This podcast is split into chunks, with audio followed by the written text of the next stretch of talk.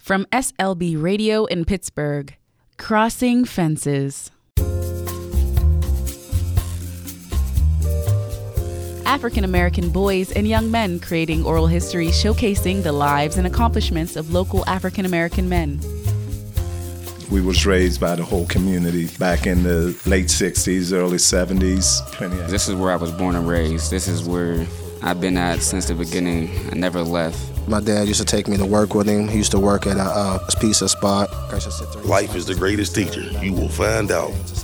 The choices you make will be what you. You better make the right one. From anesthesiologists to barbershop owners, entrepreneurs to engineers, and coaches to deacons, over 170 men have been interviewed.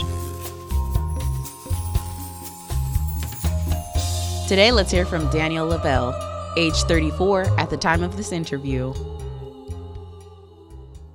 I very much had a number of family members who all played significant roles in some form or fashion throughout my life and who always sort of pushed you to do as to do as well as you can the biggest influence probably came from the words of my grandfather. Um, I was at his home, sort of fussing about the state of the community and the state of government and politics. And he always had a saying, essentially, that when you see a problem and recognize it, you have an obligation to address it. So when I was fussing about the current state of things, his sort of simple retort was, well, if you believe you understand and believe you can do better, then step forward and, and actually try to do that one summer break when I was back home. I met a gentleman by the name of Jake Wheatley, and at the time he was working for a councilman by the name of Sala Udin. I got to know Jake, and he knew of my interest in government and my interest in politics. And I graduated from Kent State University and was actually looking for a master's degree. But prior to doing so, I got a call from Jake Wheatley, and he said, Would you be interested in interviewing for a position to work for a councilman? And so, given I always had a general interest and didn't know how else you got into that field, I said, sure. And so, based on that advice and the support of many others I had around me, I decided to run for office and succeeded technically a councilperson's job is well first and foremost there's very little that you yourself make happen. What you have to do is coalesce everyone and work with your various partners. The city government is divided into two tiers. There's a legislative body which i sit on which is city council. Then there's the administrative body which is the mayor's office. So what we do on council is we administer and pass legislation. And then the mayor's office is responsible for carrying the legislation forward and carrying the task out However, in addition to that, each council member is also then giving a committee. I am now the chair of land use and economic development. And then, oftentimes, in addition to our committees, the mayor may often appoint you to some board. The mayor appointed me to the Urban Redevelopment Authorities Board. The vast majority of development in some form or fashion comes through the URA. Our task is really two things one, to help grow the city's population, and then two, to grow the actual tax base. For instance, if we look at the Hill District, we are involved in trying to get a new grocery store put in the community. You may have seen new housing along Dinwiddie Street will play a role in the development of the Lower Hill, where the Civic Arena site is being torn down. Other than that, the rest of your time, you're allowed to do with it as you choose. And so you begin to work on the issues that are of importance to you.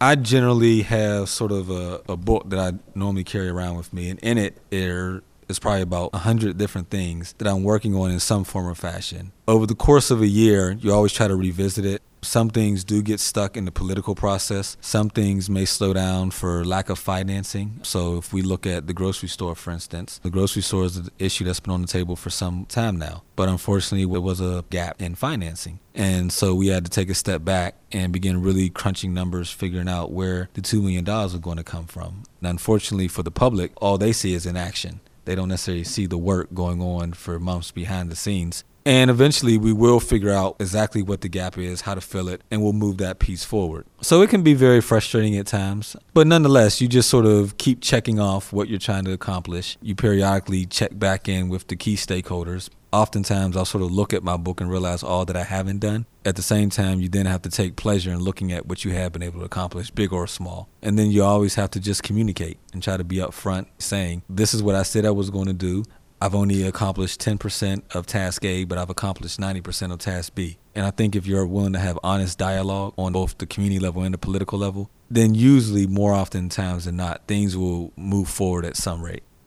Back in the 40s, 50s, into the 60s, and some would even argue now, there was a practice called redlining where banks would not loan to African Americans. My grandfather felt that was wrong. He had started Lavelle Real Estate to fight the redlining issue, but quickly discovered even if I could find you a home, now I have trouble finding you a mortgage, finding someone to lend to you. And he firmly believed that home ownership was the most important staple for anyone's future in terms of capital and investment and piece of the American pie. And so Dwelling House really began to support being able to one find you somewhere to live, but then actually be able to finance that and allow you to get a mortgage. And my grandfather, one of his largest fights was the multi list. At the time, African Americans were not allowed in multi lists meaning if I listed a home for sale, no one else could sell my home and I couldn't sell anyone else's home. So he fought that all the way to the federal level. And eventually it got ruled that African Americans should be allowed to list and multi list, which then opened up the gates for all African Americans across the country to now participate in real estate.